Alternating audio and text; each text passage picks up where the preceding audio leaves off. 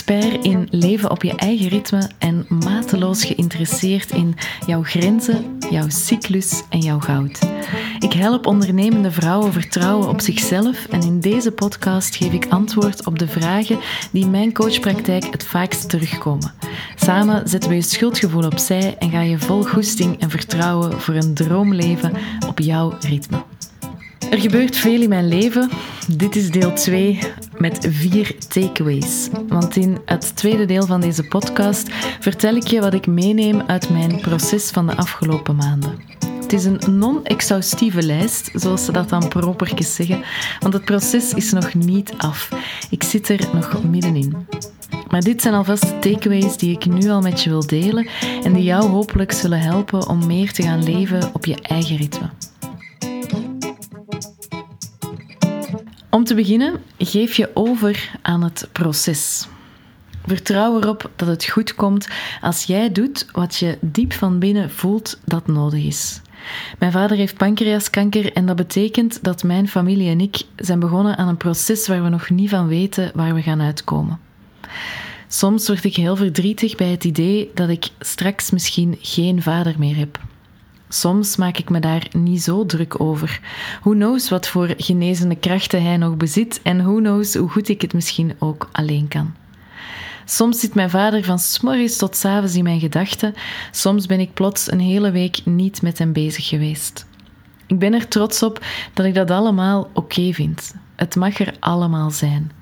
Er is geen goed of fout in het leven. Er zijn alleen keuzes die samen een soort puzzel vormen, één geheel.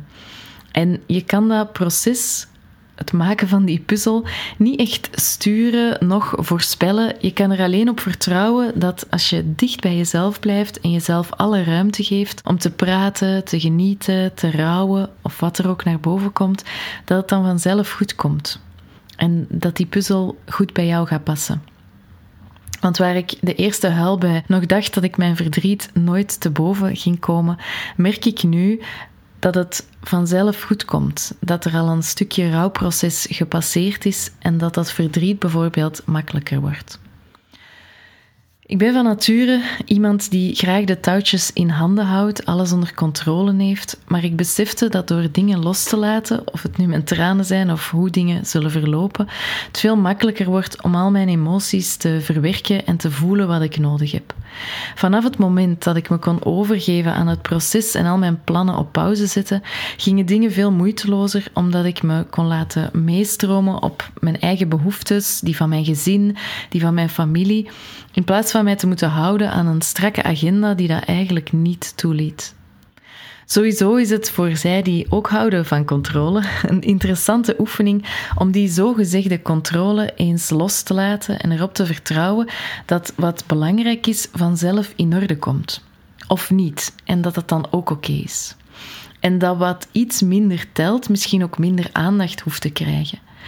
De 80-20-regel komt hierbij uh, van pas. Bij het kiezen van de hobby's van mijn kinderen bijvoorbeeld, krijg ik van nature stress omdat ik graag een goede keuze wil maken. De vrije tijd van het komende jaar hangt af van onze beslissingen. En als we te laat zijn bij inschrijven of niet grondig nadenken over wat planningsgewijs goed uitkomt, komt er niks van in huis. Als je de controlefreak in mij loslaat, dan krijg je ingewikkelde schema's met data per hobby, verschillende opties voor muziek, sport, andere verenigingen, om dan de allerbeste mix samen te kunnen stellen. En mijn man, wie mij al een tijdje volgt, weet dat hij de relaxste van ons twee is, die doet het anders.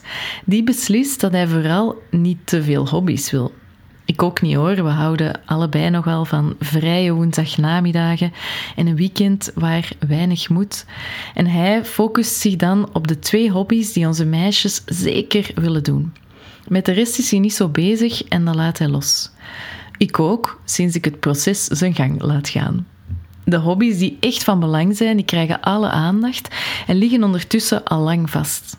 80% van ons hobbygeluk is daarmee gewaarborgd met slechts 20% van onze energie. Diegenen die eventueel leuk zouden zijn als extraatjes, geven we weinig aandacht, zoeken we niet proactief op, gaan we geen schema's en ingewikkelde plannen voor maken. We wachten af tot ze zich vanzelf aandienen, op de schoolagenda bijvoorbeeld, en weten dan meteen of er op de vrije dagen nog een extraatje mogelijk is, want de grote kleppers die liggen al vast. Alleen maar omdat we dus prioriteiten stellen en ervan uitgaan dat al de rest vanzelf wel in orde komt of misschien niet echt nodig is. En die prioriteiten, wat je nodig hebt, dat kun je ook maar zien voor het korte stukje dat nu al zichtbaar is. Weet jij veel wat er straks mogelijk of nodig is, hoe je je dan gaat voelen? Misschien wordt je podcast wel opgepikt door tv, ben je straks op nationaal scherm te zien. Of breekt je zoon zijn arm en is er van al die sportieve hobby's plots nog weinig mogelijk. Het pad ontrolt zich terwijl je het bewandelt en wat je nog niet ziet of weet, kan je ook nog niet bepalen of beslissen. Je weet pas echt wat je nodig hebt als het zover is. En dat is onzeker.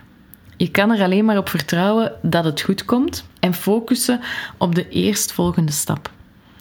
Soms is het fijn om te dromen van een heel plan, hè? van een lang pad, een droom die je dan misschien aanzet om eindelijk die eerste stap ook echt te gaan zetten. Maar het is toch pas wanneer je die eerste stap ook effectief zet en gezet hebt, dat je kan gaan ontdekken wat er verderop mogelijk is. En dat is vaak iets wat je nu nog niet kan bedenken.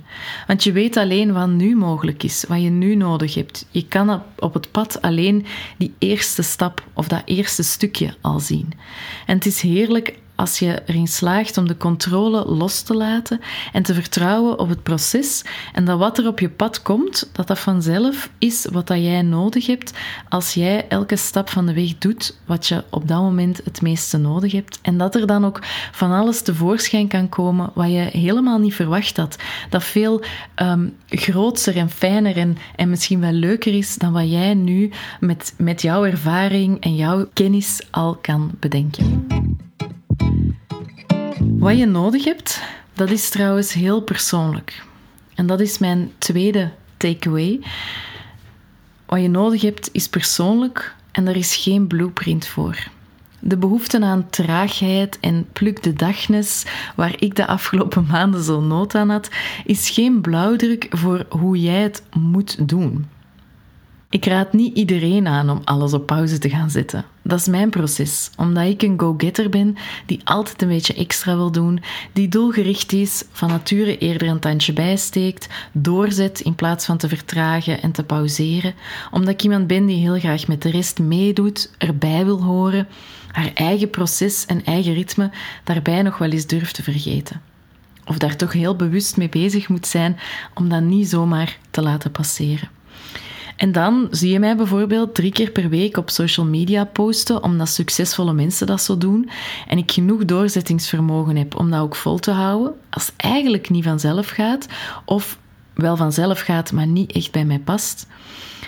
Ik ben meer iemand die zoals nu een hele podcast volpraat en daarna een paar weken rust en ruimte nodig heeft om nieuwe inzichten te krijgen.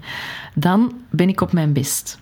Dus past het beter bij mij om podcasts te maken en daar af en toe op social media over te vertellen, bijvoorbeeld, als ik er zo enthousiast over ben dat ik er niet over kan zwijgen, in plaats van continu online te zijn, drie keer per week te gaan posten met nodige moeite, geworstel of toch iets wat dat veel energie kost. Maar mijn man, hè, als, als uh, je gaat kijken naar iemand die een beetje anders in elkaar zit, die is van nature super laid back, hè, zoals ik net al vertelde. En die heeft alles behalve die extra traagheid en pluk de dag nodig om, om soort van in balans te komen. Die heeft misschien eerder nood aan wat extra daadkracht en een strakke planning. Dus ga vooral even stilstaan bij wat jij nodig hebt, waar jouw lichaam ons schreeuwt, wat er in jouw leven nodig is om meer te kunnen gaan leven op je eigen ritme en jouw goud, jouw genialiteit alle ruimte te kunnen geven. Stilstaan is het derde wat ik zeker wil meenemen en meegeven. Ga af en toe stilstaan. Ik geloof dat we dat in onze hectische maatschappij misschien nog het hardste missen.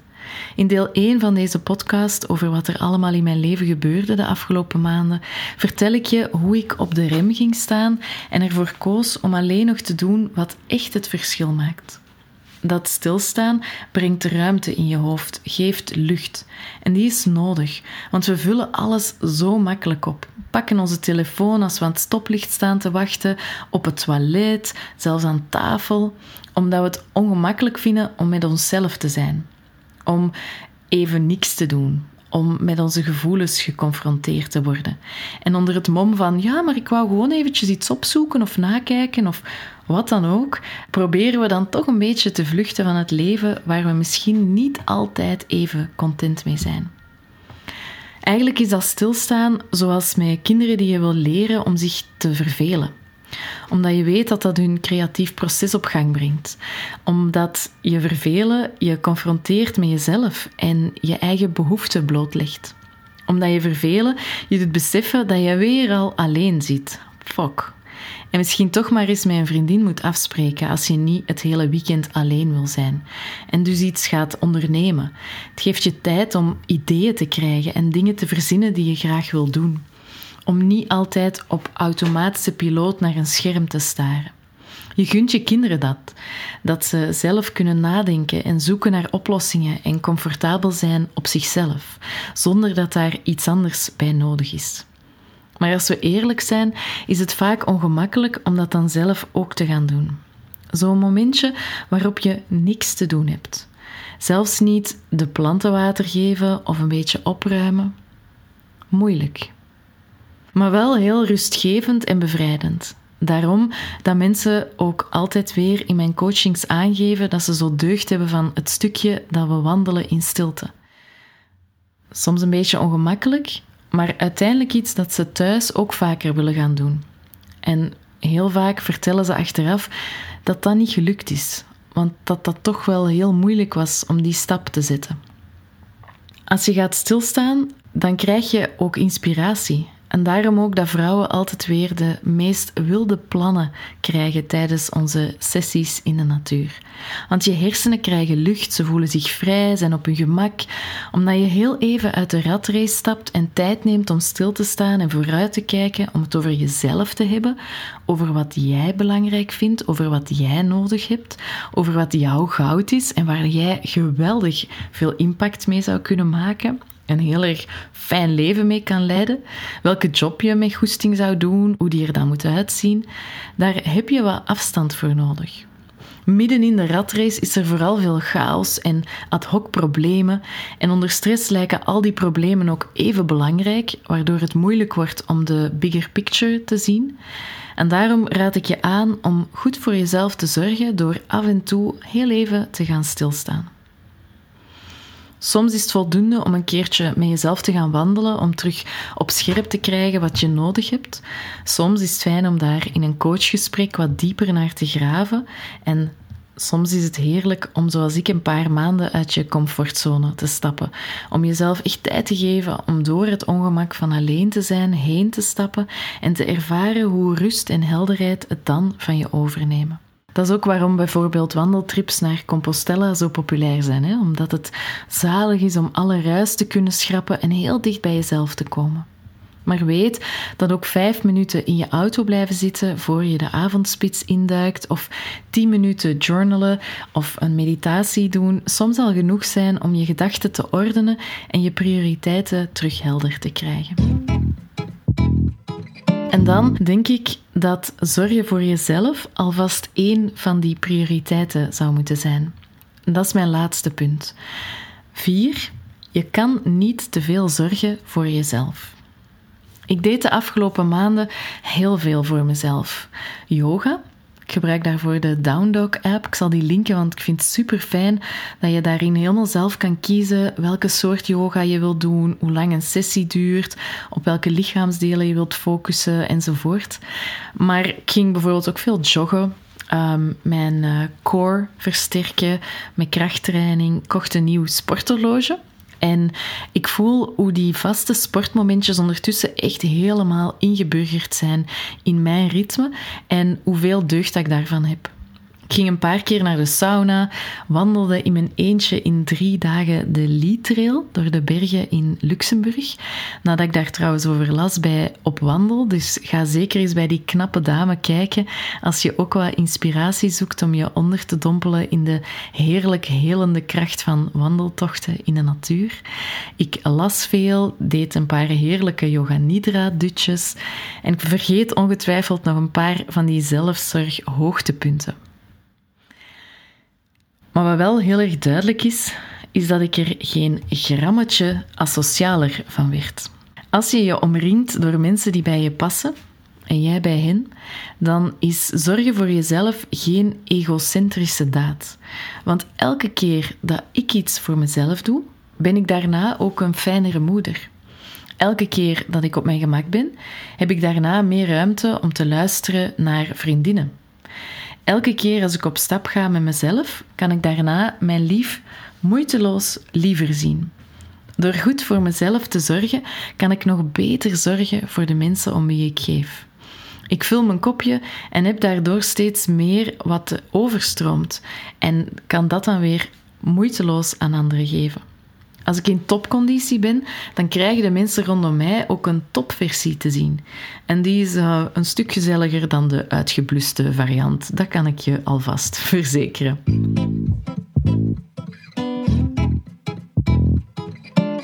Maar hoe kan jij nog meer zorgen voor jezelf? Nu, de komende dagen, het komende jaar?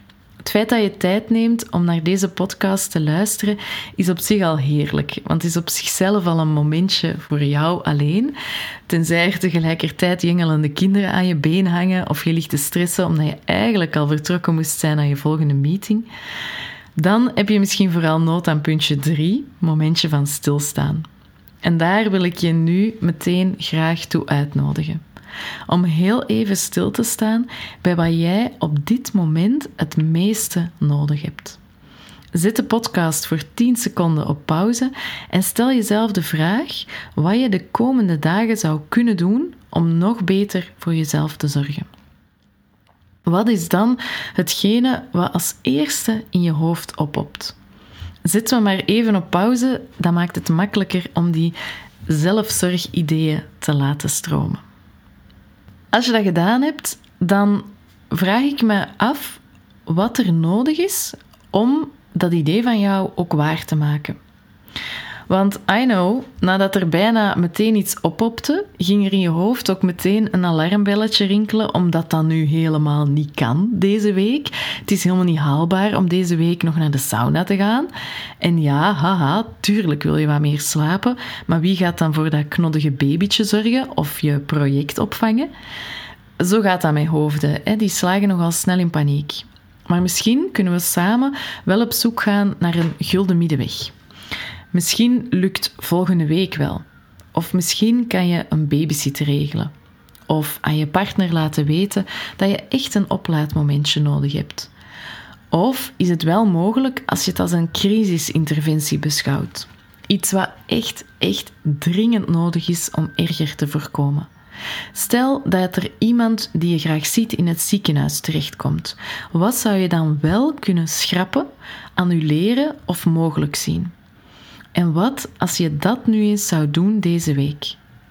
Om toch aan die vriendin te vragen om jouw kind even op te vangen, of je buurvrouw om hulp te vragen, of die verre collega in te schakelen.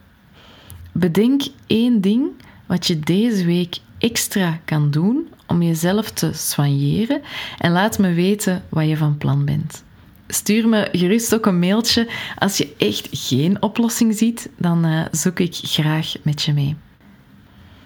Merk je dat je het echt heel moeilijk vindt om je voor te stellen dat je tijd zou maken voor jezelf, om iets te doen voor jezelf, te zorgen voor jezelf, ga dan op mijn website eens kijken naar Spark Your Flow.